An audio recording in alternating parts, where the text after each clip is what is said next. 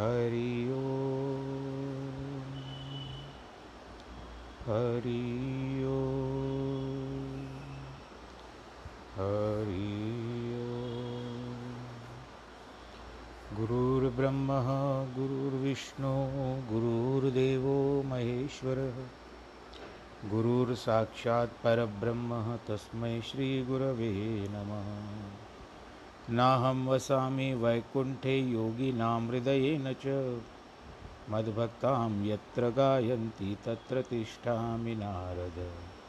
जिस कैर घर में हो आरती चरण कमल चितलाय, तहाँ हरि वासा करे, ज्योत अनंत जगा जहाँ भक्त कीर्तन करे, बहे प्रेम दरिया। तहाँ हरि श्रवण करे, सत्यलोक से आए सब कुछ जीना आपने, भेंट करूँ क्या नाथ? नमस्कार की भेंट लो, जोड़ू मैं दोनों हाथ। श्री कृष्ण गोविंद, हरे मुरारे, हे नाथ नारायण वासुदेव। श्री कृष्ण गोविंद, हरे मुरारे, हे नाथ नारायण वासुदेव। हे नाथ नारायण वासुदेव, हे नाथ नारायण वासुदेव, श्रीनाथ नारायण वासुदेव, श्रीनाथ नारायण वासुदेव। नारायणं नमस्कृत्यं नरं चैव नरोत्तमं, देवीं सरस्वतीं व्यास ततो जयमुदीरयेत् कृष्णाय वासुदेवाय हरे परमात्मने प्रणतक्लेशनाशाय गोविन्दाय नमो नमः। नैव तस्य कृतेनार्थो कश्चन, न चास्य सर्वभूतेषु कश्चिदर्थव्यपाश्रय ऐसे मनुष्य को इस संसार में किए हुए कर्मों से कोई प्रयोजन नहीं होता है। न करने वाले कर्मों से भी कोई प्रयोजन होना चाहिए। किसी भी प्राणी में किसी भी उसका स्वार्थ का संबंध होता ही नहीं है परंतु स्वार्थ कब आता है? जब किसी के बारे में अच्छा सुनते हैं आ, किसी को सुंदरता को देख लेते हैं और चकाचौंध जब दुनिया माया आ जाती है तब स्वार्थ हो जाता है। नहीं तो स्वार्थ है ही नहीं। अगर आप विचार करोगे तभी स्वार्थ उत्पन्न होगा, नहीं तो। कई कई लोग फिर उसके बाद स्वार्थी हो जाते हैं परिपूर्ण रूप से। तो आज आरंभ कर दिया है भगवत गीता का ज्ञान।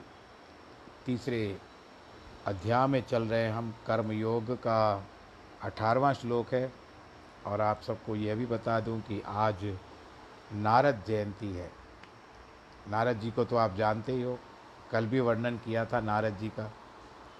नारद जयंती है और आज के लिए कहती हैं कि वीणा दान करना चाहिए। जो माता सरस्वती बजाती है और उसके बाद नारद जी भी बजाते हैं। नारद जी कभी वीणा बजाते हैं, कभी तानपुरा बजाते हैं, क्योंकि वीणा थोड़ी भारी होती है, इसके लिए नारद जी ज़्यादा सर तानपुरा लेकर के चलते हैं, या वीणा का स्वर भी उनसे सीखना चाहिए। तो आज के दान के लिए वीणा दान करने के लिए बताया गया मतलब यह है कि आत्मवेता व्यक्ति नित्य नैमित्तिक कर्मों के करने से कोई प्रयोजन नहीं रखता है, क्योंकि उसे न इस लोक के सुखों को और न परलोक के सुखों की चाह है।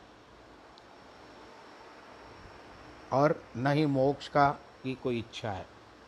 देखिए एक स्त्री भी होती है, ग्रह गृहस्थी चलाती है, उसको गृह लक्ष्मी कहा जाता है। वो पूरे परिवार का सुख देखती है। किसको किस समय क्या चाहिए, क्या नहीं चाहिए, वो उपयुक्त वस्तुएँ प्रस्तुत करती है। और सबको खिलाने के बाद स्वयं भोजन करती है। फिर बचा कुचा यदि बचा तो भी खा लेती है, ना बचा तो भी खुशी से बैठ जाती है, ऐसी कोई शिकायत नहीं करती, क्योंकि वो जानती है कि ये मेरा अपना घर है। तो वो स्वार्थ नहीं रहता उसको। यानी भाई, मेरा पहले पेट भरे कभी मैंने आज तक भारतीय स्त्री को तो ऐसा देखा नहीं है कि पहले मैं खुद खा लूँ। यदि कोई स्वास्थ्य की बात अलग है कभी कभार की बात होती है। परंतु जो गतिविध रहती हैं, जो एक्टिव रहती हैं, लड़की, लेडीज़ हमारे परि, सिंधी समाज की या और भी कई भी, गृहिणी जिसको बोलते हैं, कुशल गृहिणी या गृह लक्ष्मी बोलते हैं, वे कभी भी पूरे परिवार को तृप्त करने के पश्चात ही स्वयं भोजन करती हैं। या अपने लिए अंतिम में जो वस्तु खरीदनी भी हो कहती है कि आप लोग खरीद लो, उसके बाद। मैं कोई समानता नहीं कर रहा हूँ, कोई कंपेयर नहीं कर रहा हूँ, परंतु फिर भी कहने का तात्पर्य है कि अब क्योंकि वो जानती है ना, स्वार्थ में क्यों करूँ? क्योंकि सब कुछ मेरा है। तो इसके लिए स्वार्थ न रखने के कारण उसकी प्रलोभन नहीं बढ़ेगा, लोभ नहीं बढ़ेगा, लालच नहीं बढ़ेगी। लालच नहीं बढ़ने के कारण पाप करने में कर्म कर्म में करने में कम हो जाएगा वो। इसके लिए कोई भी अपनी जब एक आ, एक क्या कहते हैं उसको भाई पहुँच जाता है एक सीमा रेखा पर पहुँच जाता है उस सीमा रेखा के बाद उसको सब कुछ आनंदमय लगता है। तो वो अन्य कहीं पर जाने की चेष्टा नहीं करता इच्छा नहीं करता संत भी जो अपनी आत्मा में रम जाता है तो उसके बाद उसको बाहर की सारी दुनिया, संसार की जो भी है, दम्भ दिखाई देता है, झूठ दिखाई देता है। और कई कई संतों को तो आडंबर दिखाई देता है, क्योंकि उसने अपने आप को पहचान लिया। स्वामी रामानंद जी के बारे में आप लोगों ने सुना होगा। उनको किसी सज्जन ने आकर कहा, प्रभु जी, काशी जो भगवान शिव जी की बड़ी प्यारी है वहाँ पर चलते हैं। आज वहाँ पर उत्सव कर, कर किया जा रहा है सुन रहे हैं। उत्सव देखने में बड़ा आनंद आता है। स्वामी जी ने उत्तर दिया रामानंद जी ने कि कित जाइयो रे कर लागो रंग। जिनको अपने ही घर में अर्थात आत्मा में ही रंग लग गया है वह बाहर क्या करेंगे जाकर? ऐसे पूर्ण महात्माओं का मन संसारी रंगों तमाशों के लिए मर चुका है।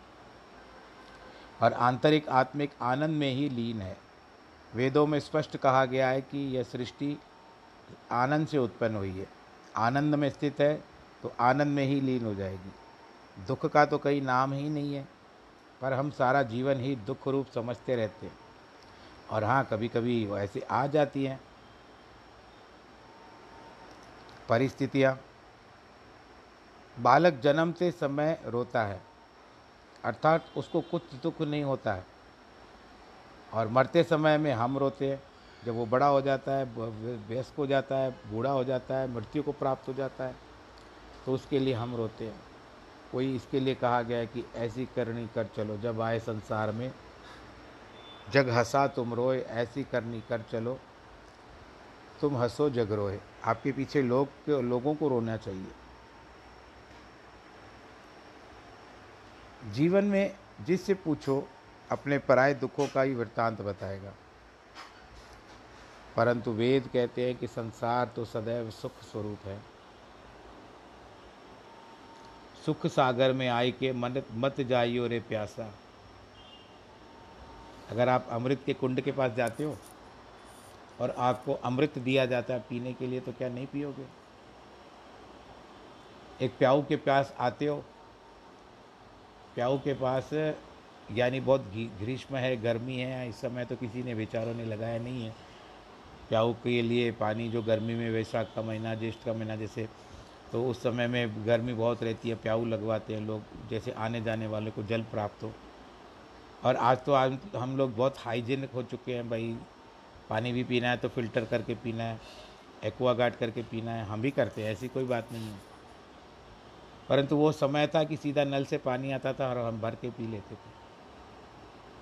आजकल यदि प्याऊ भी लगवाते हैं तो वो मशीन लगवा देते हैं। कि जो भी आए, पथिक आने से जिसको प्यास लगे, पी के जाए। और यदि आपको प्यास लगी है और आप प्याऊ के पास आकर के पानी नहीं पियोगे,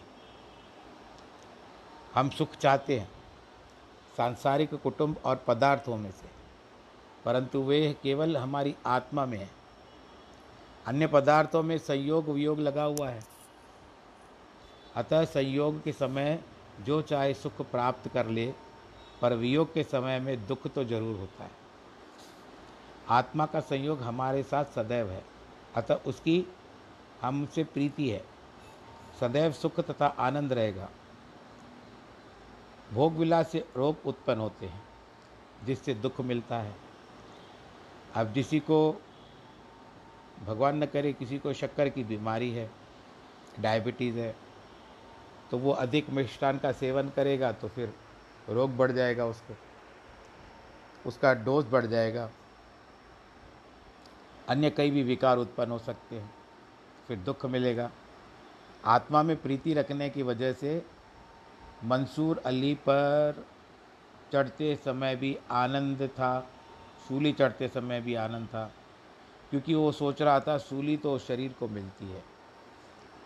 जिसका उसको कोई मोह नहीं था। मंसूर अली के बारे में मुझे कुछ इतना पता नहीं है। पुराणों में अनेक उदाहरण आए हैं कि बड़े बड़े राक्षसों और दैत्यों ने भारी भारी तपस्याएँ की है। परंतु उनके, उनका फल अनंत दुखी मिला है। वह क्यों? उन्हें वरदान भी बड़े बड़े मिले थे, पर सांसारिक स्वार्थों में वृत्ति रख कर मिला क्या? वह क्यों? उन्हें वरदान भी बड़े मिले थे, फिर भी कुछ प्राप्त नहीं हुआ। और अंततः उनकी मृत्यु भी हो गई और दुख भी प्राप्त हुआ। आत्मा से विमुख होने से दुख ही प्राप्त होते हैं। जैसे पानी के बाहर मछली कभी भी सुख नहीं पाती है। तड़प तड़प कर दुख बोकर अंत में प्राण दे देती है। अब कल ही मैं आ, इस फेसबुक पे वीडियो देख रहा था कहीं किसी फॉरेन का वीडियो था ऐसे चलते रहते हैं। तो एक शार्क मछली एकदम से बाहर आकर के किनारे पर पड़ी हुई थी समुद्र के और तड़प रही थी। अगर और पाँच सात मिनट कोई उसको सहाय, सहयोग न करता, सहायता न करता तो वो उसके प्राण निकल जाते थे। पर कुछ लोगों ने जो शायद वीडियो निकाल रहे थे उस समय उसका, उन्होंने उसको तड़पता हुआ देखा और वीडियो भी निकला है उसका और उसके बाद धीरे धीरे करके उसको पानी में धकेल के चले गए। अब उसको उस समय जल नहीं मिलता था तो मृत्यु को प्राप्त हो जाती थी। पक्षी दानों के लोभ में आकर जाल में फंस जाता है। हिरण प्राणी, पानी के भ्रम में चमकती हुई बालू की ओर दौड़ता है और अंत में प्राण को गंवा देता है। ये तो अल्प बुद्धि प्राणी है, परंतु हम मनुष्य हैं। वेद हैं, शास्त्र सुनते सुनते भी माया के जाल में फंस जाते हैं। अविनाशी आत्मा को छोड़कर भौतिक पदार्थों के पीछे पड़ते रहते हैं। तो फिर सच्चे आनंद के बजाय दुख और क्लेश न पाएँगे तो क्या पाएँगे? रावण और दुर्योधन ने राज्य पदार्थों में अपना सुख ढूंढा था। तो अंत में उन्हें प्राण देने पड़े। सुखों से वंचित होना पड़ा, दुखी भी होना पड़ा। दुर्योधन ने अंत में कहा, मुझे राज्य गंवाने की परवाह नहीं है। दुख इस बात का है कि हम सौ भाई मर रहे हैं और मैं भी अभी मरने वाला हूँ। मेरे निन्यानवे भाई मर चुके हैं, मैं भी मरने वाला हूँ। पर अफसोस कि पांडव में से एक भी नहीं मरा, पाँचों पांडव जीवित है। तब उसके पुत्र गुरुपुत्र अश्वत्थामा ने कहा, मित्र, यदि आपको इस बात का दुख है तो मैं आज रात पाँचों ही पांडवों के सिर उतारकर आपके सामने ला कर के रखूँगा। तब आप बहुत खुशी से प्राण दे देना। वह उस कालरात्रि में वहाँ गया वहाँ पांडव सोया करते थे। पर आज रात पांडव न थे। द्रौपदी के पाँचों पुत्र वहाँ पर सोए हुए। क्योंकि भगवान जी जान गए थे, कृष्ण भगवान की सहायता से ही पांडवों ने युद्ध जीता था और इसके लिए भगवान जी जान गए थे। उन्होंने युधिष्ठिर को आज सुझाव दिया कि आप इस जो शिविर है, जो तंबू लगा हुआ है, आप इसमें ना रहें, आप दूसरी जगह सो जाएँ आज। तो उनकी बात मानते थे और उनके स्थान पर पाँचों बेटे जो थे तो वो सो गए और अश्वत्थामा उन्हीं को पांडव समझ करके उनके सिर उतार दिया उसने। बाल हत्या का भी दोष लगा अश्वत्थामा को। जब अश्वत्थामा को बाल हत्या का दोष लगा, पाँचों पांडवों, क्योंकि अंधेरा था, पाँचों पांडवों के सिर, क्योंकि बाल बड़े बड़े रखते थे, उन सब की चोटियों में से बाँध करके लेकर के आया। रक्त से सना हुआ चलता जा रहा था। सीधा वहाँ पर आया जहाँ पर दुर्योधन का शरीर पड़ा था घायल शरीर पड़ा था। अभी मृत्यु को प्राप्त नहीं हुआ था। तब उसने देखा कहते देखो भ्राताश्री आपके कहने के अनुसार मैंने पाँचों पांडवों को मार दिया। तब दुर्योधन ने देखे शरीर उठा करके अंधेरा था दिखाई नहीं दे रहा था उनको भी इतना। तब क्या किया? आ, भी, कहते भीमसेन वाला सर मुझे दो। भीमसेन का सर उठाया और उसको ज़ोर से दबाया तो वो टूट गया। टूट जाने के कारण दुर्योधन को संदेह हुआ कि ये भीमसेन का सर नहीं है। भीमसेन का सर इतना हल्का फुल्का नहीं है कि मेरे दबाने से टूट जाए। ये भूल में पाँच पांडवों के पुत्रों के सर लेकर के आ गया है।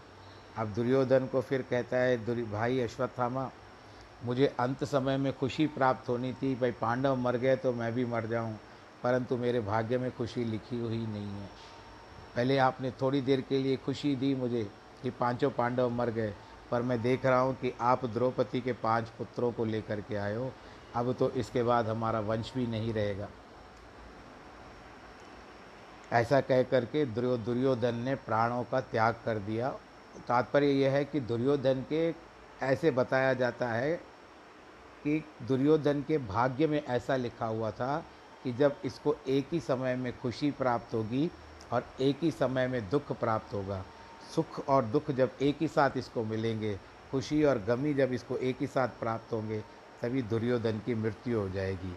तो प्रसन्नता क्यों हुई उसको कि पांडव मर गए, मन प्रफुल्लित हो गया, परंतु जैसे पता चला, वो दुखी हो गया और उसके प्राण निकल गए। दुखी होने के बाद कहता है, देखो, मरने से पहले कि हाय, मैंने न स्वयं राज सुख पाया, न पांडवों को पाने दिया। अब उनकी संतान भी समाप्त हो चुकी है। अब वो कौन सा सुख प्राप्त करेंगे? तात्पर्य ये है कि सुख न कौरवों को मिला, न पांडवों को मिला। और अंततः देखिए, दोनों तरफ़ से कोई भी पक्ष नहीं बचा। यानी जो सेकेंड जनरेशन कोई भी नहीं बची। फ़र्स्ट जनरेशन भी खाली पांडवों को छोड़ करके ख़त्म हो गए। और एक धृतराष्ट्र इकलौता बचा हुआ था। उसके बाद यहाँ पर बात आती है कि अर्जुन का जो पुत्र था अभिमन्यु, उसके बेटे जो परीक्षित, जो आगे चल कर के बड़ा हुआ, पांडवों ने जब राज संभाला और राज संभालने के पश्चात उन्होंने क्या किया कि अंत समय में अपने पोते, यानी अभिमन्यु, जो पुत्र था अर्जुन का उसके पुत्र परीक्षित को राजगद्दी दे दी और चले गए। और उसके बाद जो आपको पता है कि परीक्षित को श्राप मिला था कि नाग तुझे दस देगा, सात दिन की आयु है तो सात दिन की आयु को प्राप्त करके परीक्षित भी मुक्त हो गया, जिसके कारण आज हमको श्रीमद् भागवत प्राप्त होती है। चित्त की वृत्तियों को कोई आश्रय तो अवश्य चाहिए। आपका मन जो है इधर उधर भागता रहता है। उसको एक स्थान दो रहने के लिए। कई लोग क्या करते हैं, अपने चित्त को आश्रय देने के लिए कोई ना कोई मनोरंजन का साधन ढूंढ लेते हैं। कलयुग में वह या तो आत्मिक हो या सांसारिक विषयों का हो। आत्मिक यानी जैसे कोई पुस्तक लेके बैठ जाओ, कोई माला लेकर के फेर लो, भगवान के प्रति आपका ध्यान लगे तो चित्त आपका लगे। और कोई ऐसे कोई आपको कुछ पुराण हो जो कोई जैसे और कोई रामायण हो, इस तरह से कोई आप धार्मिक ग्रंथ लेकर के बैठ जाओ। आत्मा के आश्रय से तो सुख ही सुख है। संसारी विषयों में तो दुख ही दुख है। सांसारिक भोगों से कभी संतोष प्राप्त नहीं होगा, और यह मिलेगा उसे जो आत्मवृत्ति वाला ब्रह्मज्ञानी पुरुष होगा। ऐसा ब्रह्मज्ञानी महात्मा तो पहले ही अतुंग शिखर ऊँची चोटी पर पहुँच गया। अतः वह यदि कर्म न करे तो उसे हानि नहीं पहुंचेगी, क्योंकि वह मुक्त हो चुका है। परंतु जो इस अवस्था पर नहीं पहुँच पाए हैं, वे उनके लिए कर्म करना अत्यंत आवश्यक है, जैसे हम लोग वशिष्ठ मुनि को लेते हैं। जो रामायण आप लोगों ने देखा होगा, रामायण पढ़ा भी होगा, कई लोगों ने उनमें कुल गुरु थे रामायण, वशिष्ठ जी। तो उन्होंने साधना कर ली थी। यदि वो कुछ कर्म भी ना भी करे तो उनको कोई आवश्यकता नहीं थी कर्म साधन करें, क्योंकि वो अपने आप को जान चुके थे। तस्मा सक्त सक्त सततम कार्य कर्म समाचर, असक्तो या चरण कर्म परमान परानुभूति पुरुष। तो निष्काम होकर के सदैव कर्तव्य कर्म को अच्छी तरह कर, क्योंकि निष्काम कर्म करते हुए पुरुष परमात्मा को प्राप्त करता है। इस श्लोक में स्पष्ट है कि अर्जुन को अभी तक उस ब्रह्म ज्ञान पद पर पहुँचा हुआ नहीं समझते। अतः उनके लिए कर्म करना आवश्यक था। भगवान का अपना मत तो यही है कि चाहे ब्रह्म ज्ञान की प्राप्ति हो भी जाए तो भी उस ब्रह्म ज्ञानी को लोक संग्रह के लिए कर्म करना चाहिए। क्योंकि औरों को तो यह प्रतीत नहीं होगा कि जीवन मुक्त या तुरीय अवस्था में पहुँच चुका हुआ है। फलतः वे भी कर्म करना छोड़ देंगे। वह कर्म कौन सा है? निष्काम कर्म, बंधन रहित कर्म, ज्ञानियों के लिए सबसे बड़ा विघ्न है नाम और रूप में फंसना। इन्हें यह सब त्याग सकता है। जब वह कर्म करे तो फल की इच्छा न रखे। ज्ञानियों का महासाधन जिससे वे आत्मरक्षण कर सकते हैं, वह है विचार। नित्य आत्म विचार में रहकर विवेक से काम लेकर नित्य एवं अनित्य पदार्थों को समझकर उसके अनुसार आचरण करते हैं। कर्मण्य वही संसिद्ध मास्थिता जनकादय लोक संग्रह में वापी संपश्य कर्तुर्भर्षि जनकादि ज्ञानी जनों से भी जनक जो थे ज्ञानी जनों से भी निष्काम कर्म करते हुए सिद्धि को प्राप्त हुए। एक दृष्टांत याद आता है मुझे जनक जी के बारे में उनको विदेह कहा गया था। यानी देह के बाद भी वो देह का स्मरण नहीं करते थे। ये मेरा शरीर है, ये इस तरह से मैं सुंदर हूँ। विदेह, अपने शरीर का ध्यान नहीं रखते थे। वो समझते थे कि देह छूटने वाली है। अब ऐसा बताया जाता है एक समय, और आपको पता है, जिनका नारायण जी, जिनके दामाद हो रहे राम जी, वो विदे जब उन्होंने शरीर का त्याग किया तो उस समय में विमान में जा रहे थे। विमान में जाने के पश्चात अकस्मात उनको जैसे चिल्लाहट सुनाई दी। पास में से किसी भाई, जैसे कोई कोलाहल हो रहा है, बहुत घूर चिल्ला रहे हैं लोग। तो उन्होंने जो देवदूत थे, उनसे पूछा कि भाई, ये क्या हुआ है? कहते ये पास में जो नर्क है ना ये नर्क यहाँ पर सारे जो पापी होते हैं, उनको मारती, मारा जाता है कोलाहल इसके लिए, वो लोग चिल्ला रहे हैं। कहते, भाई, मुझे ले चलो वहाँ पर। कहते, नहीं नहीं, हम आपको वहाँ नहीं ले जा सकते। बिल्कुल नहीं ले जा सकते। कहते, नहीं, मुझे ले चलो भाई, मैं आपको निवेदन करता हूँ, मुझे ले चलो। उनके वाणी में अलग ही ताकत थी, जिसके कारण देवताओं के दूतों ने दक्षिण द्वार जो यमराज जी का द्वार है, वहाँ यम का द्वार है, वहाँ पर रोक दिया। द्वारपालों को कहते हैं, जाओ भीतर से यमराज जी को बुलाओ। कहते हैं, आपका परिचय कहते हैं, मैं जनक हूँ। जाके यमराज को सूचना दो। यमराज जी आए और जैसे ही द्वार खोला, जैसे ही जनक जी ने पैर अंदर रखा तो जो आपको पता है ना कि नर्क में कैसे झोंका जाता है, मारा जाता है और जो कढ़ाइयों में जिस तरह से, जैसे कुंभी पाक आदि नर्क हैं, उनमें तला जाता है, घी में, पाक में चला जाता है, वो सब अचानक ठंडे हो गए। यानी घी गर्म नहीं हो रहा था, ठंडा हो गया। और सबको एक मानसिक शांति मिली। जैसे जनक जी के पैर पड़ने के बाद तो सबने जैसे ना भाई, किसी को जेल से निकालो तो वैसे, वो सब दौड़ते हुए आए जनक जी के पास, और सब पैर पड़ने लगे। कहते, हे राजन हमारा सौभाग्य है, आप यहाँ पर आए हो। आपके आने से सारा नरक जो है शीतल हो गया, ठंडा हो गया है। अग्नि भी नहीं जल रही है। इसके लिए आप हमारे हमको साथ लेके चलो और या तो हमारे साथ रह जाओ। इतने में यमराज जी भी आ गए। यमराज जी को कहते, भाई, ये बहुत दुखी हो रहे हैं। मैं इनके साथ रहना चाहता हूँ।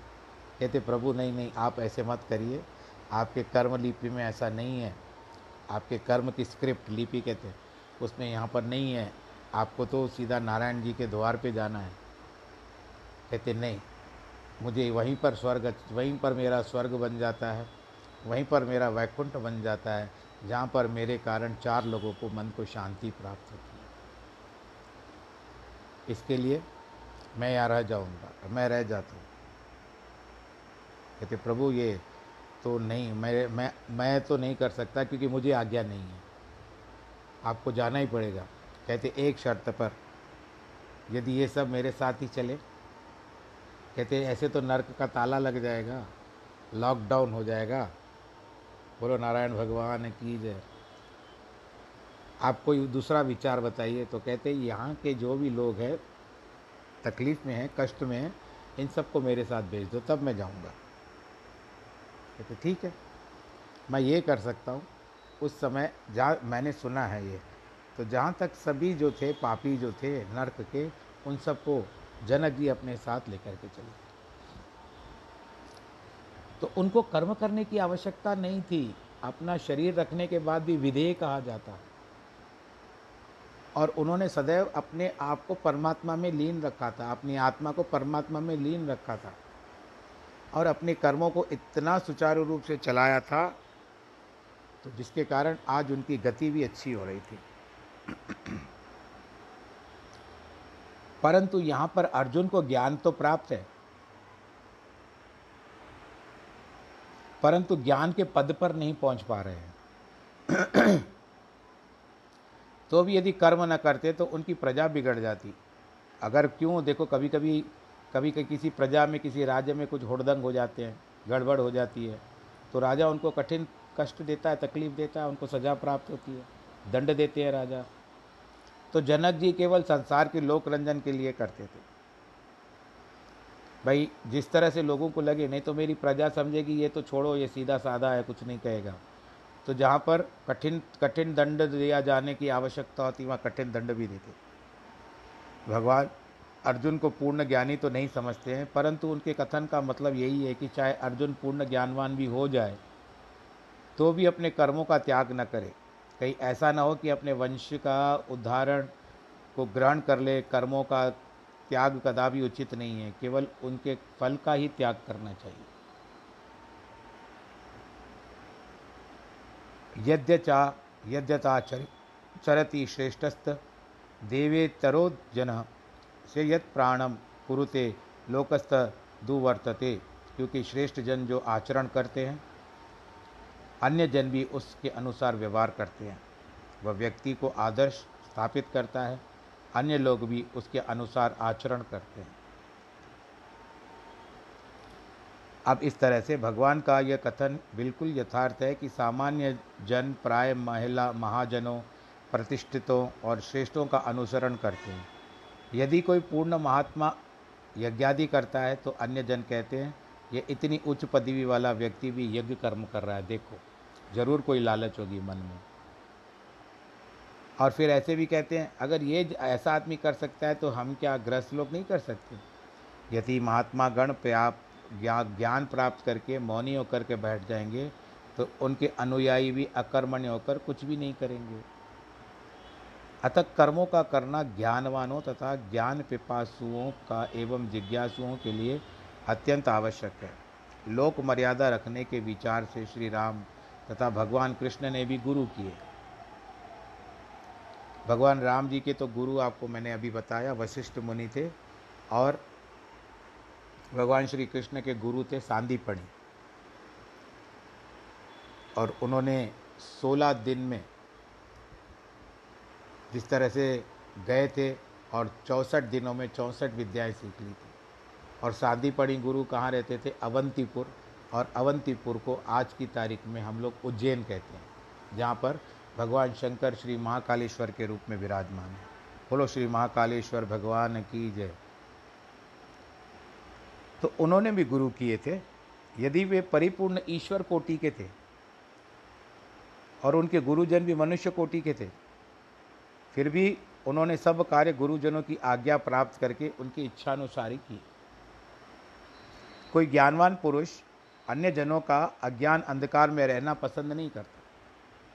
कोई भी सुरक्षित व्यक्ति अपना संतान व अशिक्षित रहना नहीं चाहेगा।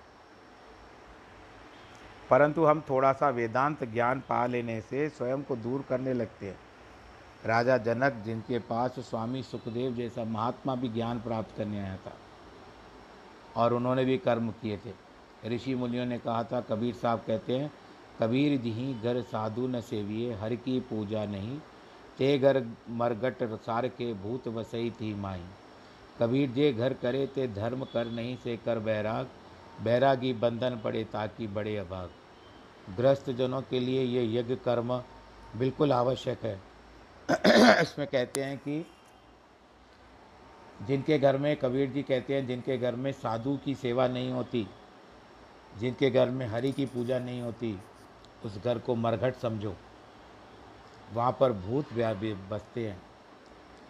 और जो कहते हैं कि कबीर जिसके घर में धर्म करते, नहीं तो वैराग करते हैं, वो बंधनों से छूट जाते अब एक घर की बात है। वहाँ पर भोजन तैयार हुआ। एक संत अतिथि के रूप में वहाँ पर आए। घर के मालिक ने उनको कटु वचन कह दिया, बहुत बुरा भला कहा और वहाँ से जाने के लिए कह दिया। भोजन नहीं दिया। अब बेचारा संत उस समय बहुत भूखा था, उसको भूख लगी थी। परंतु उसने अपमान देखा तो वहाँ से निकल गया। चलो देख, कहीं ना कहीं तो भगवान जी बैठे हुए हैं, उनको वहाँ पर भोजन नहीं मिला। संत के चले जाने पर गृहस्थ गृहजनों ने आकर के कहा कि, देखा जो भोजन हंडी में बनाया गया था, अब उस हंडी में अन्न की जगह कीड़े हो गए थे। बोलो, नारायण भगवान की गए इतना पाप लगता है अतिथि को द्वार से लौटाने में। ये सच्चे उदाहरण है। यदि प्रत्येक ग्रह सदस्य ने पाँच चपातियों के बजाय चार या साढ़े चार चपातियाँ खाई और किसी एक को दे दी तो क्या कम हो जाएगा? जिन कुटुंबियों के लिए हम धन इकट्ठा करते हैं, वे स्त्री, पुत्र, पुत्रियाँ भी कभी कभी वैरी हो जाते हैं। तो क्या फल पाया? जिस परमात्मा ने इतना किया है, देता रहता है, उसके लिए, उसके पैदा किए हुए प्राणियों के निमित्त कुछ अंश आप नहीं निकाल सकते तो क्या फ़ायदा? कथाएँ सुनने से क्या लाभ? उन्नति करने से क्या फ़ायदा? किसी के मन को आपने तसली नहीं दी, किसी को भूखे को आपने भोजन नहीं खिलाया, किसी प्यासे को पानी नहीं पिलाया तो क्या प्राप्ति? रति नर क्या प्राण कर स्कीना अन्न पावनी भगत न उपजे, भूखे दान न दीन। अन्न पावनी भक्ति जो है, वो कभी उपजती नहीं है जब तक आप भूखे को भोजन न कराओ। हे पार्थ, न मे पार्थस्थि कर्तव्यम, त्रिषु लोकेशु किंचन, नाना वाप्त, वाप्तव्यम, वर्त एवं च कर्मणि। हे पार्थ, यद्यपि तीनों लोकों में मेरे लिए कुछ भी करना अनिवार्य कर्तव्य नहीं है, भगवान कृष्ण अर्जुन को कह रहे हैं। ऐसा कोई भी प्राप्तव्य, प्राप्त करने की कोई वस्तु मुझे नहीं चाहिए। क्योंकि मुझे पता है कि ये सब कुछ मैंने ही बनाया है। मेरा एक बनाया हुआ है। जो मुझे प्राप्त न हो चुका हो, तथापि मैं कर्म में वर्तता हूँ, अर्थात कर्म करता रहता हूँ। यदि आपने कोई वस्तु का निर्माण किया है और आपके घर के सदस्य कहते हैं कि हम आप इसको, आपको गिफ्ट देते हैं तो आपका दिल मानेगा अरे, मैंने तो खुद की बनाई है वस्तु ये मुझे गिफ्ट देते हैं, ये मुझे प्रेजेंट करना चाहते हैं। ये तो मैंने ही तो बनाया है। तो आप नहीं लोगे, अपनी बनाई हुई वस्तु को क्यों लोगे? भगवान त्रिलोकी नाथ है। उन्हें जो कुछ भी नहीं चाहिए, वे प्रत्येक प्राणी को सब कुछ दे सकते हैं। तो भी वो, उन्होंने सब कर्म किए हैं। गृहस्थ धर्म में प्रवृत्त हुए भगवान जी, भगवान राम जी या कृष्ण जी। ये गृहस्थ धर्म में प्रवृत्त हुए। प्रत्येक रानी के प्रसाद में भिन्न भिन्न रूप करके भगवान जी, राम जी तो एक पत्नी व्रतधारी थे, परंतु कृष्ण के जो मैं संख्या बता रहा हूँ आपकी, भगवान ने विश्व कृष्ण ने जो विवाह किए थे, उनकी संख्या है सोलह हज़ार एक सौ आठ और सबको बड़े बड़े प्रसाद महल दे दिए थे। किसी को कमरा भी नहीं, महल दे दिए थे। तो अब इसके लिए और भगवान जी के कृष्ण की एक एक रानी से एक एक पुत्री थी तो पुत्रियों की संख्या हो गई सोलह हज़ार एक सौ आठ। और प्रत्येक रानी से दस दस पुत्र थे। अब मैं इनकी संख्या नहीं पूछूँगा, क्योंकि आप लोग उत्तर बाद में दोगे, कई लोग कैलकुलेटर पे मार करके दे दोगे। तो मैं आपको बता देता हूँ, उनकी संख्या, भगवान कृष्ण के दस दस पुत्र थे, यदि एक एक रानी से तो सोलह हज़ार एक सौ आठ की संख्या में से दस दस पुत्रों को गिनना जाए तो एक लाख इकसठ हज़ार अस्सी होते हैं। फिर से दोहराता हूँ, एक लाख इकसठ हज़ार अस्सी होते हैं। उनकी संख्या थी और सबको महल थे। छप्पन करोड़ बताते हैं, भागवत में छप्पन करोड़ फिफ्टी सिक्स करोड़ केवल यादव कुल था। भगवान जी ने गृहस्थ जीवन के समस्त कार्य कर्तव्य पूरे किए। यज्ञ, दान, पुण्य सामान्य जन की भांति वैदिक विधि कर्म अनुसार किए, विधि अनुसार किए, उन पर व्यक्तिगत रूप में ऐसे कर्मों के करने का कोई उत्तरदायित्व भी नहीं था। ना चाहते तो नहीं करते। मैं भगवान हूँ, ऐसा कह कर के मान कर बैठ जाते। तो आज कौन उनको पूछता? उन्होंने इतने सारे कर्तव्य किए हैं, जिसके कारण आज उनको हम भगवान के रूप में मानते हैं। यदि ह्यायम तम वर्तेय। जातु कर्मण्य तंद्रित मम वर्तमानु वर्तनते मनुष्य, पार्थ सर्वश। क्योंकि यदि मैं सावधान होकर कर्म न करूँ तो हे अर्जुन, फिर अन्य मनुष्य मेरे बर्ताव के अनुसार व्यवहार करने लग जाएँगे।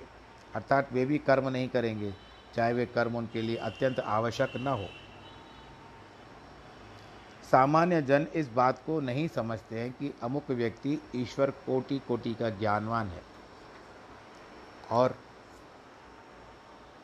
उसके लिए कर्म करने का बंधन अनिवार्य नहीं है। वे सामान्यतः जन तत्काल स्वयं ही कर्म करना पड़ेगा। उच्ची देयुर देयुर्मे लोकानुकुर्या कर्म चेतम हम संकरस्य च कर्ता स्या श्यामुपहा या मीमा प्रजा, यदि मैं कर्म ना करूँ तो ये सब लोग भ्रष्ट हो जाएँगे, वर्ण संकरों में बिगड़ते जाएँगे, और मैं करता हो जाऊँ तो ये सारी प्रजा का हंता नाश करने वाला बनूं। भगवान का अभिप्राय है, यदि मैं वेद शास्त्रों के शुभ कर्म न करूँ तो मेरे अनुगामी मनु से लेकर सब पुरुष भ्रष्ट हो जाएँगे। यदि कर्म न करके देवों को प्रसन्न नहीं करेंगे, परिणामतः वे देव वर्षा एवं अन्य सुख नहीं देंगे। अनादि प्राप्त नहीं होगी। सब प्राणी भूख प्यास से नष्ट हो जाएँगे। धर्म मर्यादा के रह न रहने के कारण चारणों वर्ण चारों वर्ण मिश्रित हो जाएँगे, जो वर्तमान समय में चल भी रहा है। संतान वर्ण संकर होगी, जिसका उत्तरदायित्व तो मुझ पर पड़ेगा। मैं तो धर्म मर्यादा की स्थापना करने के लिए अवतार धारण करता हूँ। यदि वे शुभ कर्म न करूँ तो मेरे लिए अनुचित होगा। यह बात ध्यान में रखने योग्य है कि भगवान ये सब कर्म करते हुए भी वस्तुतः अकर्ता है, क्योंकि उन्हें न कर्म करने की ममता है, न कर्म के फल की इच्छा है। सब कर्मों का करते हुए भी मानव वे कुछ नहीं करते। जो ज्ञानवान कहलाते हैं, उल्टे कर्म कहते हैं। ज्ञानी सच्चे नहीं होते, उन्हें केवल वाचिक ज्ञान होता है। और इस तरह से मार्ग में, जैसे गुरु गोविंद साहब जी, हर गोविंद साहब घोड़े में चढ़कर शिष्यों सहित कहीं जा रहे थे मार्ग में एक सांप पड़ा था। अनेक चीटियाँ उसको मांस को खा रही थी। गुरु साहब के कुछ शिष्यों ने इस मृतक सांप को देखा तो गुरु साहब को भी दिखाया। महाराज तो अंतर्यामी थे। उन्होंने संगत को बताया, पूर्व जन्म में ये सांप गुरु था। छल कपट पूर्वक करके इसने अनेक महिलाओं को शिष्या बना लिया और उनमें से अनेक पदार्थ लेकर इसने मज़े खूब उड़ाए। ये महिलाएँ अब इस जन्म में चींटियाँ बनकर इसका मांस खा रही है, जो दूसरों को उपदेश देते हैं। उनको स्वयं भी आचरण करना चाहिए, नहीं तो परलोक के दुख और उनको दंड भुगतना ही पड़ेगा। तो यहाँ आज के प्रसंग को हम विश्राम देते हैं और भगवान करे आपका दिन अच्छा ही गया होगा, बाकी दिन भी अच्छे जाए और जब भी भगवान करे कि जल्दी जल्दी सब खुल जाए, बाज़ारें धीरे धीरे खुलनी शुरू हो गई है और सबके पास ऐसा ही सुख का प्रा, सुख की प्राप्ति हो और ये जो अकस्मात महामारी ने आकर के घेरा है इसका भी निवारण हो जाए और भगवान जी सबके घर में खुशहाली रखे, सबके घर में सुख स्वास्थ्य रखे, धन संपदा रखे और इसके बाद आज जिनके जन्मदिन है तथा वैवाहिक वर्षगांठ है, उनको भी बहुत बहुत बधाई और हम ये तो नहीं कहते कि तुम दियो हज़ारों साल, फिर भी कहने से अच्छी हो जाती है बात, तुम जियो हज़ारों साल के दिन हो, पचास हज़ार वैवाहिक जीवन के लिए भी और जन्मदिन के लिए भी है। इसके पश्चात मैं आपको ये बात कहता हूँ कि अब इसके सुनने के बाद मैं एक भजन भेज रहा हूँ आपको। गुरु के ऊपर ही भजन है और आप प्रयत्न मैंने ये मेरा दूसरा प्रयास है। आप लोग सुनिएगा उस भजन को और मुझे ऐसी कोई नहीं, मुझे प्रसन्न प्रसन्नता होगी, पर ऐसे नहीं कि आप मुझे खुशी भेजो हाँ बहुत अच्छा भजन था। बस आप सुन लीजिएगा, आनंद आएगा आपको और प्रयत्न किया है, आपको पसंद आ जाए, बाकी हरी इच्छा। सर्वे भवन्तु सुखिन, सर्वे संतु निरामया, सर्वे भद्राणी पश्यंतु माँ कश्चित दुख भाग भवे धर्म की जय हो, अधर्म का नाश हो, प्राणियों में सद्भावना हो, विश्व का कल्याण हो। नम पार्वती पते। हर हर हर, महादेव की जय। ओम शांति शांति शांति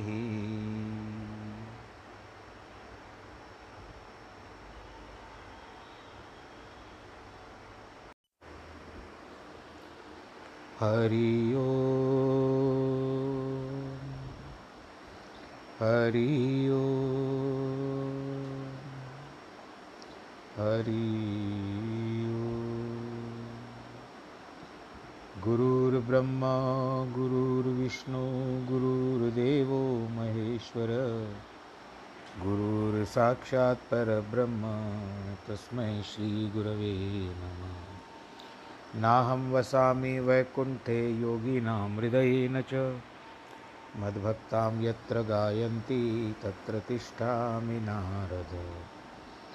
जिस घर में हो आरती, चरण कमल चितलाय, तहाँ हरि वासा करे ज्योत अनंत जगाए जहाँ भक्त कीर्तन करे, बहे प्रेम दरिया, तहाँ हरि श्रवण करे, सत्यलोक से सब कुछ दीना आपने भेंट करूँ क्या नाथ? नमस्कार की भेंट लो, जोड़ू मैं दोनों हाथ। श्री कृष्ण गोविंद हरे मुरारे, हे नाथ नारायण वासुदेव। श्रीकृष्ण गोविन्द हरे मुरारे, हे नाथ नारायण वासुदेव। हे नाथ नारायण वासुदेव।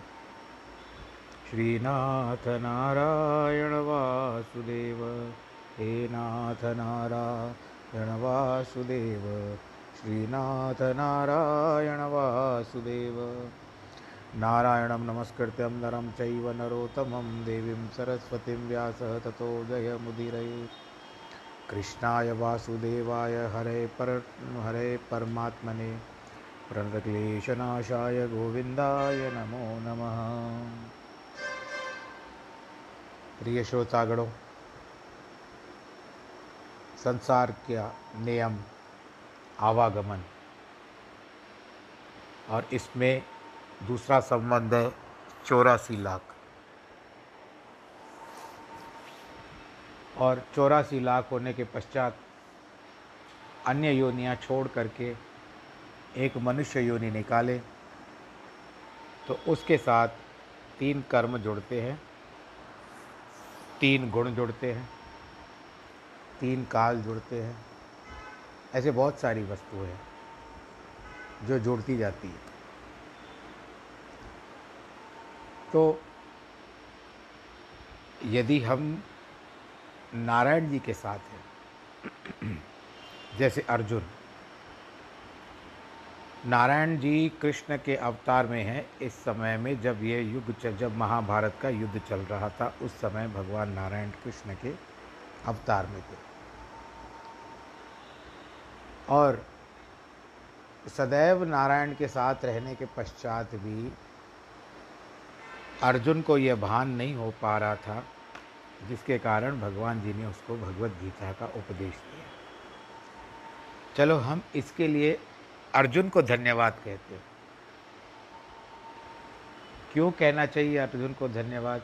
न उसको मोह होता और न हम भगवान जी की ये वांगमय वाणी, जिसको भगवत गीता कहते हैं, वो हम सुन पाते हैं। तो कहीं ना कहीं किसी न किसी वस्तु में कुछ अच्छाई होती है।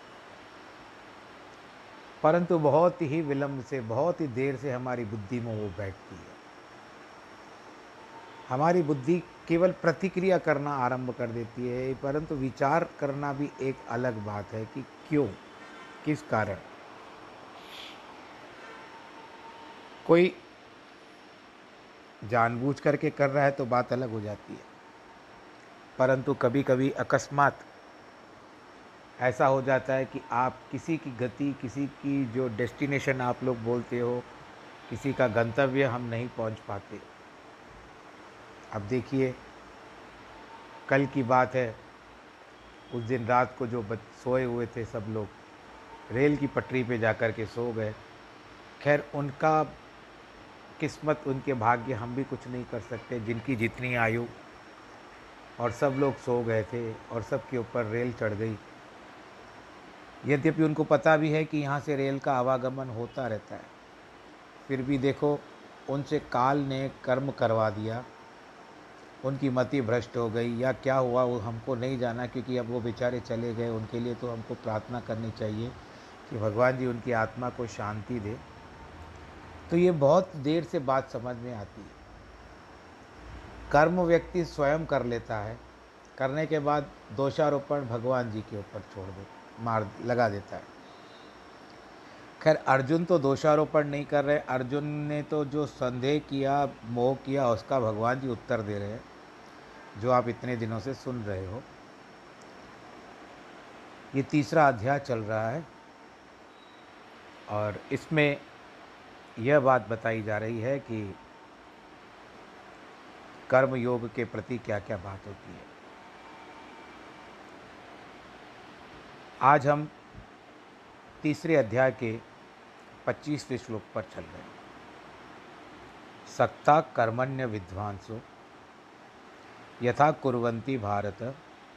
कुरिया द्विध्वास्तथा सक्ताश्चिक कीर्षु लोक संग्रहम हे भारत, जैसे अज्ञानी कर्म में मोह रखकर कर्म करते हैं, वैसे विद्वान ज्ञानी को निष्काम भाव से लोक कल्याण की भावना से कर्म करना चाहिए।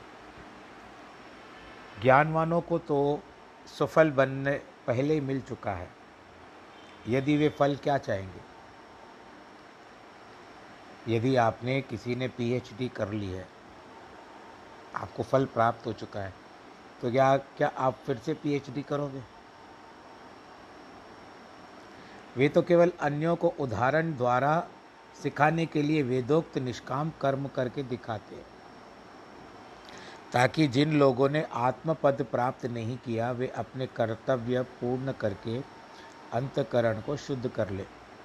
इसीलिए अंत इन ज्ञानियों को की भांति ज्ञान प्राप्त करके मुक्त हों। कई दिल वाले अच्छे पड़ोसी होते हैं, जो गृहस्थी वाले होते हैं, उनका मन बड़ा अच्छा होता है। यद्यप कभी किसी के घर में कोई वस्तु व सब्ज़ी बेचने वाला आ गया, और कुछ ऐसी कोई वस्तु आ गई उसके घर में तो उसका मन होगा कि मेरे पड़ोसी को भी फ़ायदा होना चाहिए। आप में से कई हो, मैं देखता हूँ उन पर मैं यानी विचार करता हूँ, आप लोगों में से कई होंगे जो ये कथा सुन रहे हैं। और सभी होंगे, मैं ये नहीं कह रहा हूँ, लेकिन सभी होंगे भी तो अच्छी बात है, परंतु कई होंगे। और बुरा नहीं माना आप सभी भी हो सकते हो। तो उनकी भी मर्ज़ी होती है, इच्छा होती है कि हमारे पड़ोसी को भी फ़ायदा मिले।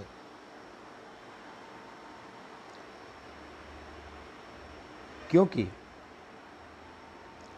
प्यार से बांटना, प्यार से लेना, देना, ये आत्मिक सुख होता है। स्वर्ग और ब्रह्मलोक के लिए, उनके लिए तुच्छ है, जो अमृत पीकर पश्चात विषय भोगों की ओर दौड़े। तो कहना होगा कि उसने सच्चा अमृत नहीं पिया है। फारसी के एक कवि ने कहा, जिस आँख ने ईश्वर का सौंदर्य देखा है, यह संसारी सुंदरता की ओर देख करके वो क्या सुख पाएगा? वे विषयों के तुच्छ सुखों की ओर दौड़ते हैं। कुत्ता एक सूखी हड्डी को देखकर उसके पीछे भागता है। मुख में लेकर के उसका रस लेता है, जिससे कोई रस है ही नहीं। पर उसको बार बार ही उसका रस चूसने की इच्छा करता है। तो उसकी हड्डी मुख में लग जाती है और रक्त निकलना आरंभ होता है। और उसके पश्चात वो अपने रक्त का आनंद लेता हुआ उसको आनंद आता है। किंतु उस रस को हड्डी से आया हुआ समझता है, क्योंकि उसने कोई अन्य रस प्राप्ति नहीं किया हम मनुष्यों की भी यही दशा है, हमने सच्चा सुख देखा ही नहीं। विषयों में से तुच्छ सुख प्राप्त होता है। वह भी सचमुच उस क्षण स्थिरता के कारण हमारी आत्मा का ही सुख है। हमारे भीतर ऐसे ही आता है, जैसे कुत्ता स्वयं को चतुर समझकर पुनः हड्डी की ओर दौड़ता है। वैसे हम भी संसार के आघात को सहने के बाद भी फिर से उन्हीं विषयों के पीछे दौड़ते हैं। न बुद्धि भेदम, जन, जनयेद ज्ञानम, कर्म संघना जोशयेत सर्वकर्माणी, विद्वान युक्त समाचरण। विद्वान को चाहिए कर्मों में ममता, आसक्ति रखने वाले अज्ञानी मनुष्य की बुद्धि में भ्रम, अर्थात अश्रद्धा उत्पन्न न करे, बल्कि लोक संग्रह के लिए ईश्वर के स्वरूप में स्थित रहते हुए सभी कर्म सम्यक विधि से करे और दूसरों से भी कराए। विद्वान स्वयं तो निष्काम कर्म करते हैं, पर यदि उनके पास कुछ ऐसे जिज्ञासु उपदेश सुनने के लिए आए, जिन्होंने वेदोक्त कर्म और कर्तव्य पूर्ण नहीं किए हैं न उन्हें अभ्यंतर प्रकाश या सुख हो, या कैसे व्यक्तियों को निष्काम करने का उपदेश तत्क्षण देना चाहिए। किसी समय की बात है, यहाँ हैदराबाद में एक बड़ी माता जी रहती थी जो अब इस संसार में नहीं है। वो संतों को बहुत मानती थी। एक बार उनका अपनी छोटी अपनी बहू के साथ थोड़ा सा टकराव हो गया। बहुत दोनों ने एक दूसरे को कड़वी बात बोली। तब उसको जैसे विरक्ति आ गई माता जी को। वो तुरंत किसी संत के पास गई जिनको वो गुरु मानती थी। उनके पास गए और कहती है कि यहाँ से मैं अभी संन्यास ले रही हूँ। गुरु जी ने जो संत महात्मा जी थे, उन्होंने पूछा कि देखो, कुछ विचार होते हैं, कुछ कंडीशंस होती है। तुमको, हमको संत बनाने में कुछ नहीं है, तुमको नाम देने में कुछ नहीं है। आश्रम में रखने का कुछ नहीं है। परंतु एक बात का बच्चे यह विचार कर बताओ कि तुम्हारे घर में कौन कौन है? कहती है कि मेरे तो पति देव शांत हो चुके हैं। तीन पुत्र हैं। कहती अच्छा तीन पुत्र है और तीनों में से किसका किसका ब्याह हो गया है? कहती, तीन में से दो का ब्याह हो चुका है। कहते तो फिर ठीक है, एक काम करो, वापस जाओ, अपने तीसरे पुत्र का ब्याह करा के आओ। क्योंकि आप जब तक उस कर्म से निश्चिंत नहीं होती है, क्योंकि आपका गृहस्थ आश्रम में हम मानते हैं कि पचास वर्ष के बाद जो आता है वानप्रस्थ या उसके बाद जो भी संन्यास ये सब आते हैं, ये एक अपने स्थान पर ये सही है, परंतु जो तुम्हारा कर्तव्य है, अभी पतिदेव यदि होते तो बात अलग होती, पर पतिदेव न होने के कारण तुम्हारे पुत्रों के ऊपर जो दो बड़े पुत्र हैं, दायित्व उनके ऊपर नहीं पड़ता। दायित्व पड़ता है तुम्हारे ऊपर। इसके लिए पहले जाओ, उस पुत्र का ब्याह करो पुत्र के ब्याह करने के बाद यू आर वेलकम नहीं तो हम आपको सम्मिलित नहीं करेंगे।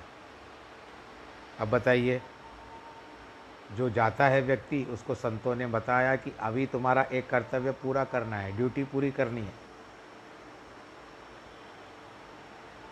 और उसके पश्चात तीसरे पुत्र का ब्याह हो गया। अंत तक वो माता जी संत के पास नहीं गई। बोलो, नारायण भगवान की जय। या अन्य, यानी फिर से रम गई। तो इसका अर्थ ये नहीं कि एक बार झगड़ा हो जाए परिवार में तो उसका अर्थ आप यहाँ संत बनने चले गए। या एक बार रत्नावली ने तुलसीदास को कहा कि जितना प्रेम मेरे हार्ड मास के शरीर से करते हो, उतना कर लो तो तुमको श्री राम जी प्राप्त हो जाएँगे। और वो बात हो गई, सत्य भी हो गई। न जाने कौन से भाव से रत्नावली ने कहा था उनको और न जाने तुलसीदास ने उसको किस भाव से लिया। तो इसका अर्थ नहीं कि उस समय की बात अलग थी। वस्तु रूप में देखा जाए तो आज की बात अलग है। एक बार झगड़ा करने से संसार नहीं छोड़ा जाता। रूठा रूठी तो चलती रहती है भाई। हम तो कभी कभी भगवान से भी रूठ जाते हैं। परंतु वो किसी न किसी बहाने हमको मना देते जिज्ञासु एकदम तो निष्काम कर्म करने को मानेंगे ही नहीं। ऐसी दशा में ज्ञानियों को अपना निश्चय अपने पास रखा, रखना चाहिए और उन्हें जिज्ञासुओं को भी, जिन्हें देह अभिमान है, स्वनिश्चय अभी न बताएँ। ऐसे को शुभ कर्मों में प्रवृत्त करना चाहिए तथा कर्म फल बताकर उनमें से शुभ कर्मों के लिए रुचि उत्पन्न करनी चाहिए। पहले भाई तुम करोगे सही? तुम क्या क्या कर सकते हो? पहले उसकी रुचि तो जान लो कि वो किसमें रुचि रखता है। जब रुचि जानते हो कि उसका फलाने फलाने विषय में रुचि है, किसी का कथा वार्ता में है, किसी का भजन कीर्तन में है, मेरे पिताजी थे, गुणवान थे, चार भाई हैं, थे हम, दो गुजर चुके हैं, आपको पता है कईयों को। उनमें से सबको एक एक गुण दे दिया था। तो अब जो बाकी हम दो बच्चे हैं, उनमें एक भजन अच्छे गाते हैं भाई हमारे, और बाकी मुझे कथा का सौभाग्य प्राप्त हुआ उनके आशीर्वाद के रूप में। तो हमको उनमें रुचि उत्पन्न करनी चाहिए कि कहाँ पर वो लोग सही पर अपने स्थान पे, अपना स्थान बना सकते हैं। उन शुभ कर्मों में जब रुचि हो जाती, बच्चे के हाथ में रुपया होता है तो पिता उससे कहता है कि, रुपया मुझे दो, मैं तुम्हें लड्डू दूँगा। बच्चा सहज रुपया दे देता है। इस प्रकार जिन्हें अभी तक पूर्ण ज्ञान नहीं हुआ है, उनसे पहले शुभ काम करवाते जाओ। और भिन्न भिन्न शुभ कर्मों का फल बताकर, उन्हें शुभ कर्म करने के लिए लालच देनी चाहिए, कि शुभ कर्म करने में कोई लालच है नहीं। लालच देनी चाहिए, उसमें कोई बुरा नहीं है। कि चलो भाई मिल कर के सत्संग करते हैं, ये शुभ कर्म है ना तो इसमें लालच तो हो ही नहीं। ताकि वे प्रसन्नतापूर्वक शुभ कर्म करें। पर कई कई लोग ऐसे करते हैं, उनको थोड़ा सा पेड़ पे बिठाना पड़ता है। कि अरे, तुम जैसा कोई कर नहीं सकता, ये नहीं कर सकता तो वो उसमें प्रसन्न रहते हैं। परंतु वो भी नहीं करना चाहिए। जब जब तक आवश्यकता ना पड़े। वो जब तक अपनी प्रसन्नता से शुभ कर्म करने के लिए ना आए तब तक उनको, हमको बाध्य नहीं करना चाहिए। वे आरंभ में निष्काम वृत्ति को न समझ पाएँगे, न स्वीकार करेंगे।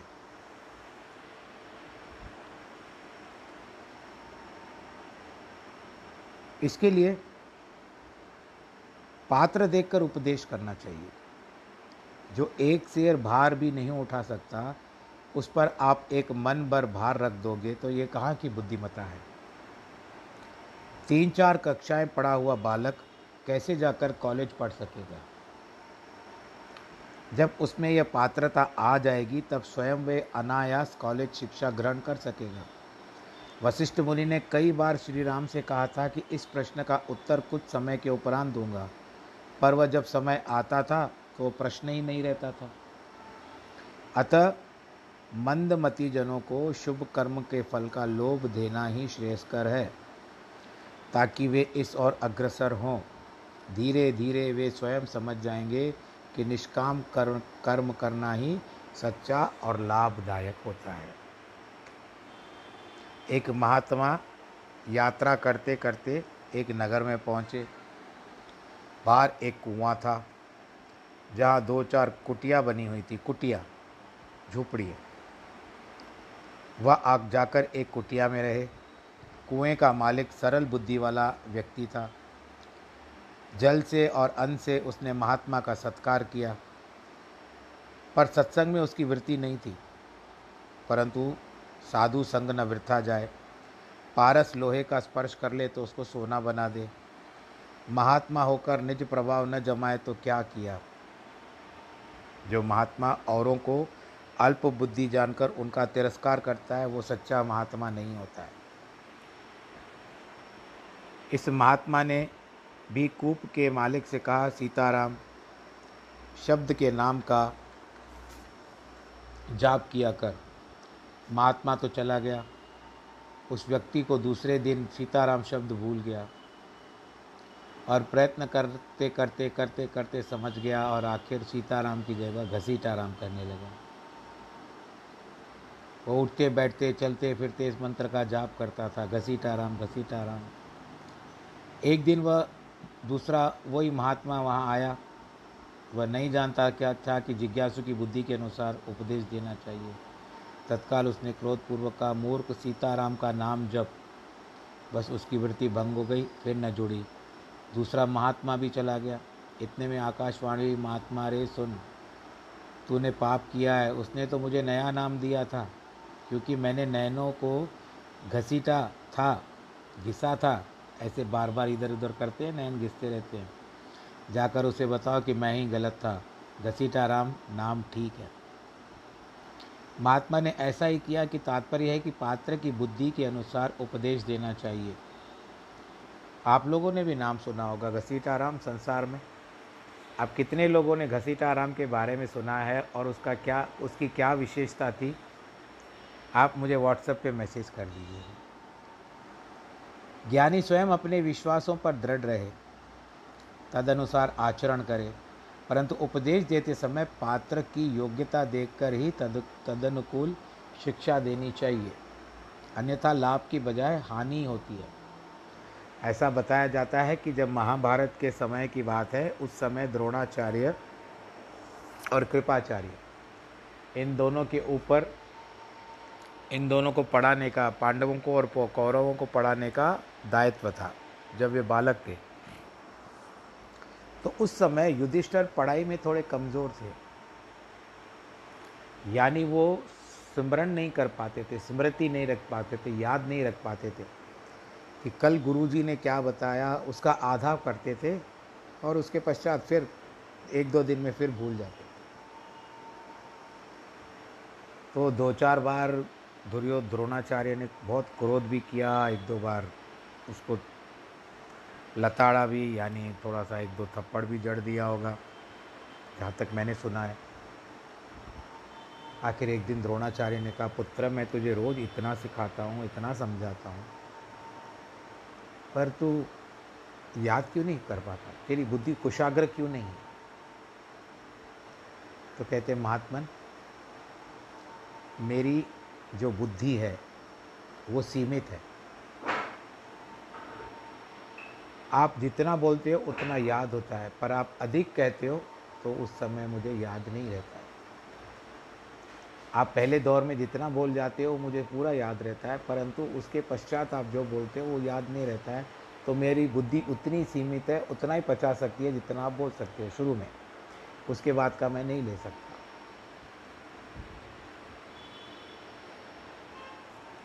प्रकृति क्रियमाणानी गुणे कर्माणि सर्वश, अहंकार विमूढ़ात्मा कर्ता हमिति मन्यते। सब कर्म प्रकृति स्वभाव के गुणों, जैसे सतोगुण, रजोगुण, तमोगुण द्वारा होते हैं। तो भी अहंकार व अज्ञान में ग्रस्त व्यक्ति मैं ही करता हूँ ऐसा मान लेता है। मैंने क्या कुछ कम कहा क्या? मैंने तो ऐसे कहा, मैंने तो वैसे कहा। मुझे पता था ये सब ऐसे करेंगे, मैं ऐसे कर सकता हूँ, मैं वैसे कर सकता हूँ। आज ही मुझे किसी ने एक अच्छे भक्त ने आप में से मुझे एक वीडियो भेजा कि देखो, आप ये वीडियो देखिए। बहुत अच्छी नीयत से भेजा, मैंने स्वीकार किया। उसमें घटोत्कच के पुत्र नाम बरबरीक था, जिसको बाद में भगवान श्री कृष्ण ने खाटू श्याम रखा था। तो मैंने अपने कई लोगों को, वो मुझे भी अच्छा लगा, क्योंकि वो उसको पिक्चराइजेशन किया गया, इतना बहुत बढ़िया था। ऐसे यद्यपि कहानी का ध्यान था मुझे, परंतु जो पिक्चराइजेशन हुई है और जिसके कारण वो महाभारत के समय का है तो मुझे अच्छा लगा। मैंने अन्य ग्रुप में भी भेजा। तो कर्म जो करना है ना, अब मैंने दूसरा विचार नहीं किया। अरे, ये तो मुझे पता है, मैं कर सकता हूँ। नहीं, मुझे अच्छा लगा, मैं औरों को भेज सकता सब कर्म, प्रवृत्ति, प्रकृति के गुणों सत्व रज गुणों, तमस के द्वारा होते हैं। तो भी अहंकार व अज्ञान से ग्रस्त कर, मैं करता हूँ, ऐसा मान लेता है। आज प्रकृति का दूसरा अर्थ स्वभाव भी है। अर्थात हर कोई स्वभाव के अनुसार ही कार्य करता है। ब्राह्मणी को गर्भ होगा तो चाहेगी कि उसका भावी पुत्र विद्वान हो या भक्त हो। वह कभी नहीं चाहेगी कि उसका पुत्र एक व्यापारी बने या योद्धा बने। छत्राणी चाहेगी कि उसका पुत्र महापराक्रमी बने उदार बने। वैश्य नारी की इच्छा होगी कि उसका पुत्र बड़ा व्यापारी बने, खूब धन कमाए। ज़मीन तो वह अच्छी होती है, पर बीज के अनुसार ही नीम का पेड़ या आम का वृक्ष पैदा होता है। दोनों को पानी का भी एक ही प्रकार का मिलता है और माली भी एक होता है। पर फल में अंतर आ जाता है। जैसा बीज, वैसा फल। यथा बीजम तथा अंकुर। इसी प्रकार स्वभाव के अनुसार प्रत्येक जीव कार्य करता है। जाति, कुटुंब आदि वाला स्वभाव कैसे त्यागेगा? अब देखिए, महाभारत के समय में अगर हम बात करते हैं तो दुर्योधन कौन था? उत्पन्न होने के बाद वो ऐसा क्यों हो गया? कि युद्ध तक तैयार करने को तैयार हो गया। क्योंकि वो दुर्योधन तो वो जो था, वो धृतराष्ट्र की महत्वाकांक्षा थी। आप इसको उच्च आकांक्षा भी कह सकते हो। क्योंकि उसको बचपन से लेकर के ऐसा था कि मैं अंधा हूँ, मुझे सुख नहीं है, भाई का राज कर रहा हूँ। और आप बच्चे को जिस तरह से सिखाओगे, आप जिस तरह प्रकार से बचपन में संस्कार डालोगे बच्चे में तो वो बच्चा वैसे ही बड़ा होगा। दुर्योधन को बचपन से ऐसा ही सिखाया जाता था कि ये सब हमारा था वास्तव में। धृतराष्ट्र उसके मन में ये बात गहरे डालता मैं अंधा हूँ ये सब हमारा ही था। मुझे राज मिलना था, परंतु पांडव पांडु राज को दादी माँ ने बिठा दिया, जो सत्यवती थी उन्होंने बिठा दिया था, जिसके कारण हम वंचित रह गए कि राज मैं अभी प्रतिनिधि के रूप में चला रहा हूँ। तो दुर्योधन को इस तरह से उन्होंने बड़ा किया तो वो अंत तक इतना हो गया आगे कि बाप पिता की भी बात नहीं मानता है। सर्पणी के बच्चे को कुछ भी खिलाइए, पिलाइए, परंतु उसका विष उगलने का स्वभाव नहीं जाएगा। बच्चे को स्तन पारना, पान करना कोई सिखाता नहीं है। वानर से सदजात शावक बच्चे को मांस का टुकड़ा दीजिए, वो नहीं खाता। परंतु मनुष्य अपने स्वभाव को कुसंगति से विकृत कर देता है। चौरासी लाख योनियों में मनुष्य के सिवाय बाकी सब प्राणी प्रकृति के अधीन है। पर मनुष्य को ही प्रकृति का स्वामी बनाया गया है, जिससे कि प्रभु की ही उन्मुख हो। परंतु हमने अपने स्वभाव को बिगाड़कर विषयों में प्रवृत्त कर लिया है। हम अहंकार के अश्व पर, अश्व का कहते हैं घोड़े को, उस पर बैठकर ऊर्ध्वगामी होने के बजाय अधोगामी हो जाते ऊर्ध्वगामी यानी ऊपर की ओर जाना ऊपर की ओर मंजिल को पकड़ना वो नहीं हो सकता है, ऊंचाइयों को छूना नहीं हो सकता है, हम धरती में चलते जाते हैं। अधोगामी। कर्म दो प्रकार के होते हैं। एक साधारण कर्म होता है और एक असाधारण कर्म होता है। असाधारण कर्म प्रत्येक जाति, वर्ण, आश्रम आदि के भिन्न भिन्न होते हैं। पर साधारण कर्म, जपना, नाम जपना, परोपकार करना, नित्य नियम करना, ईश्वर भक्ति करना, सत्संग आदि करना प्रत्येक व्यक्ति की वेद विधि पूर्वक बिना किसी भेदभाव के करने का अधिकारी है। कोई सिपाही अपनी निर्धारित नियुक्ति करे, ड्यूटी करे और फिर कहे उसने यह किया, वह किया, कोई बड़ा काम किया तो वह ऐसा होता है कि वो अपना अहंकार दर्शा रहा है।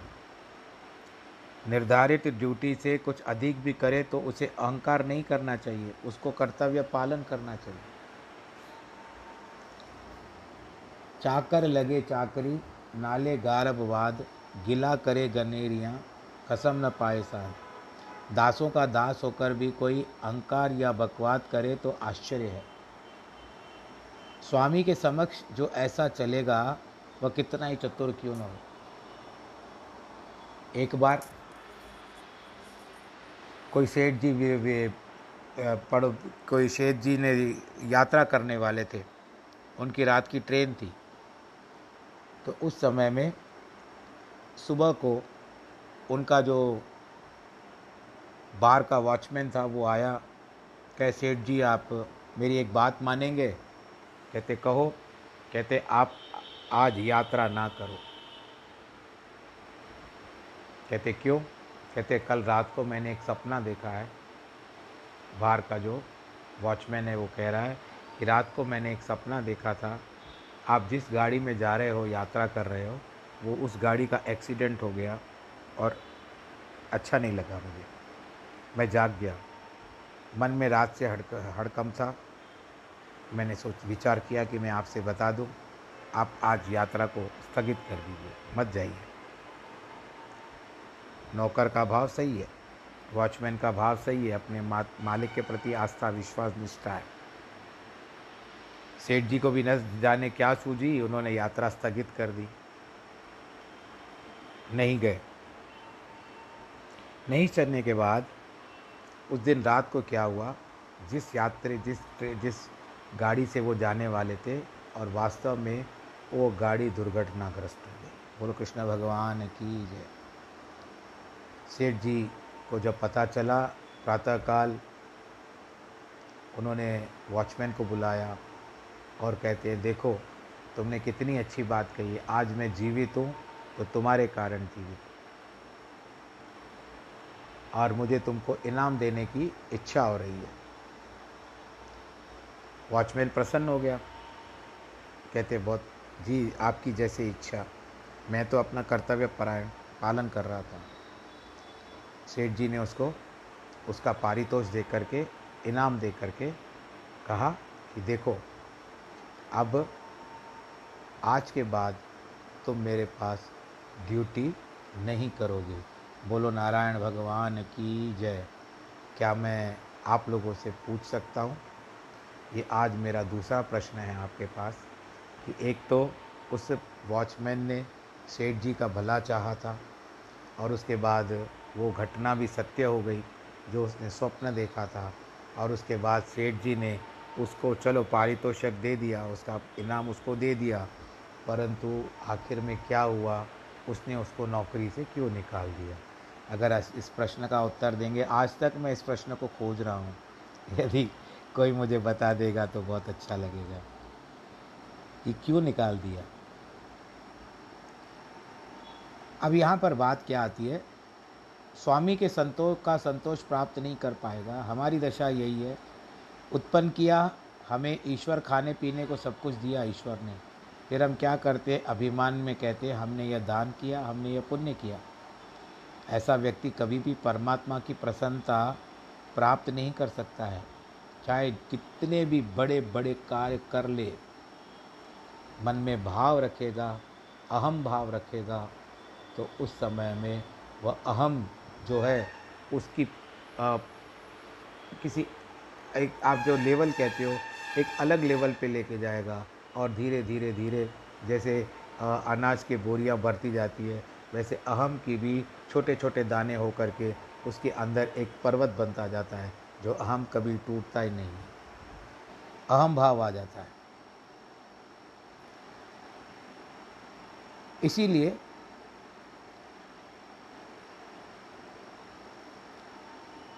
संपूर्ण सृष्टि के ईश्वर के नियम अनुसार नीति चलती रहती है।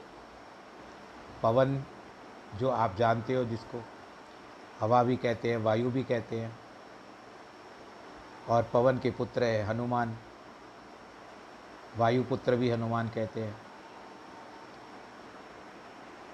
वो भी उनकी आज्ञा से चलते हैं।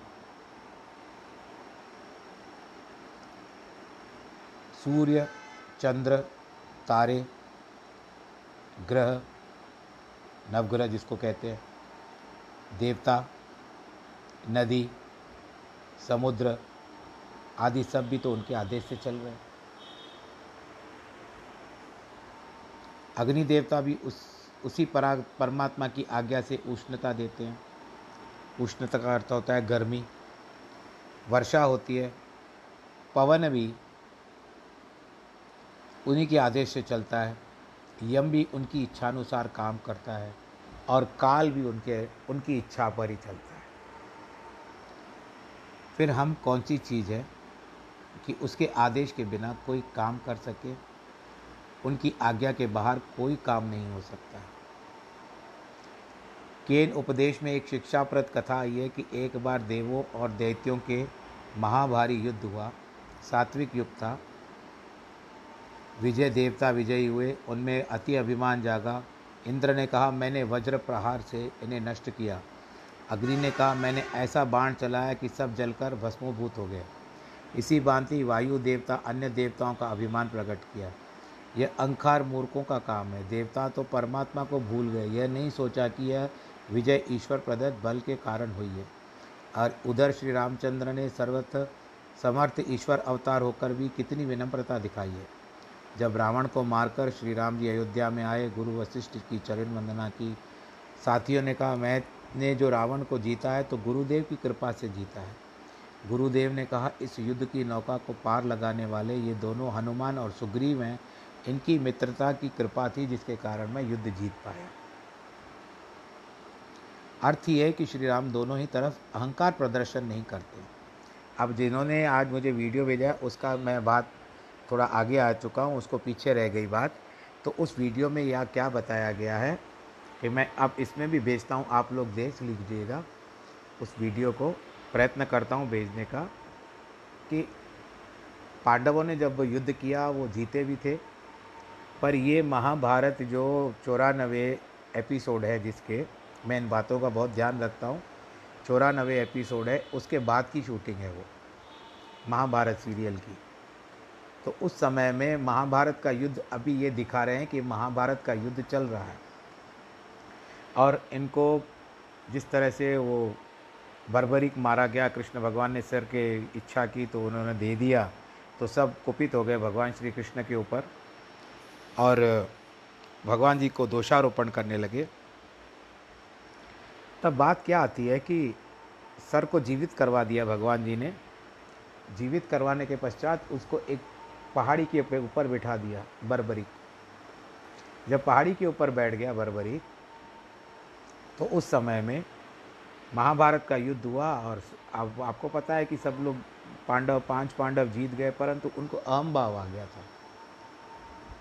कि देखो, मैंने मारा, दुर्योधन को भीम कहते हैं, अर्जुन कहते हैं, मैंने इनको मारा, मैंने उनको मारा। तो अभिमान हो गया कृष्ण लेकर के उनको बर्बरी के पास लेकर आए। और कहते हैं कि, आप बताओ, आपने युद्ध में क्या देखा?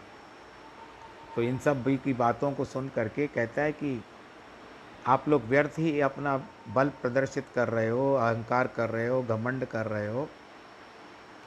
मैंने तो केवल एक ही वस्तु देखी, वो थी श्री कृष्ण, जो युद्ध में एक ये थे और दूसरा इनका सुदर्शन चक्र। बाकी मुझे मुझे और कुछ नहीं दिखाई दिया। जैसे ये कह रहा है, मैंने ये किया, वो किया। तो इतना घमंड, इतना अहम भाव रख कर के रखने के पश्चात भगवान जी ने किया। तो भगवान जी ने उनका नाम खाटू श्याम रख दिया और उसके बाद आज लोग, कई लोग खाटू श्याम जी को मानते हैं। बोल, कृष्ण कन्हैया, लाल की है। परमात्मा ने देखा कि ये मुझे भूल गया, इनकी वृत्ति खराब होगी। इनका अभिमान दूर करना चाहिए। उसी समय अति सुंदर बालक यक्ष का रूप धारण करके उनके निकट बैठ गए। देवताओं ने एक तेजस्वी बालक देखा। सूर्य और चंद्रमा भी शर्मा जाए, आश्चर्यचकित हो गए। आकर के पूछा, तुम कौन हो? कहते, मैं बालक हूँ। तुम कौन हो? देवताओं ने कहा, मैं वायु हूँ, मैं पवन हूँ, मैं अग्नि हूँ। वायु ने कहा, मैं वो संसार उड़ाड़ सकता हूँ। तिनका लेकर बालक ने कहा, कृपया ऐसे तो उड़ाओ। वायुदेव ने हवा का अंश खोला, पर वो तिनका न हिला। अंततः धीरे धीरे वायु ने अपने संपूर्ण उनचास मरुदगण के साथ अंश खोल दिए, पर हाय, तिनका नहीं उड़ा पाए। लज्जित होकर वापस आ गए। अन्यों ने भी उस बालक के बारे में पूछा तो उन्होंने कहा, मालूम ही नहीं होता कौन है। फिर अग्नि देवता ने कहा, क्या करते हो? इस बालक का प्रश्न सुनकर तेज देखकर अग्निदेव चकित हो गए। उन्होंने बताया, मैं अग्निदेव हूँ। चाहूँ तो ब्रह्मांड को जला सकता हूँ। बालक ने कहा, इस तिनके को जलाओ। अग्निदेव ने धीरे धीरे अपनी संपूर्ण शक्ति का प्रयोग किया तिनके को गर्म तक नहीं कर पाए। लज्जित हो गए। इंद्र भी निरुत्तर होकर बैठ गए। इंद्र स्वयं गए तो बालक छिप गया। उसके स्थान पर एक बारह वर्षीय कन्या खड़ी थी। इंद्र ने पूछ पर कन्या ने बताया, वह तो भगवान का अवतार था। तुम लोगों का अभिमान भंग करने आया था। इंद्रदेव अति लज्जित हुए। उसने सोचा कि निश्चय ही हम भगवान को भूल गए थे। समूची शक्ति जिस प्रभु ने हमको दी है, हम उसको ही भूल बैठे थे। जो अभिमान करता है, वह मुँह ही खाता है। वह जो समझता है, सब कुछ परमात्मा के आदेश अनुसार वो चल रहा है, वह अहंकार नहीं करता, क्योंकि वह जानता है कि मनुष्य जो कुछ करता है, उसके लिए शक्ति, बुद्धि, धन सब ईश्वर देता है। गुरुजन ने कहा है हुक्म अंदर सब कोई, बाहर हुक्म न कोई, नानक हुक्म जे बूझे तो हव में कहे न कोई। हुक्म के अंदर ही सब कुछ है बाहर के हुक्म कुछ नहीं हो सकता। नानक जी कहते हैं, नानक हुक्म जे बूझे हुक्म को जो समझ पाता है तो मैं मैं करना भूल जाएगा। नहीं करेगा वो, जो हुक्म को समझता है। ये भी हुक्म है कि भगवान जी की प्रेरणा हुई, उनका आशीर्वाद हुआ कि यहाँ पर भगवत गीता का ज्ञान चल रहा है। आप सब लोग सुन रहे हो, बड़ा आनंद आ रहा है। आज को विश्राम देते हैं, जिनके जन्मदिन है और बधाई है, उनको भी बहुत, वैवाहिक वर्षगांठ है, उनको बहुत बहुत बधाई। सर्वे भवन्तु सुखिनः सर्वे संतु निरामया, सर्वे भद्राणी पश्यंतु माँ कश्चित दुख भाग भवेत्। नमो नारायण नमो नारायण नमो नारायण।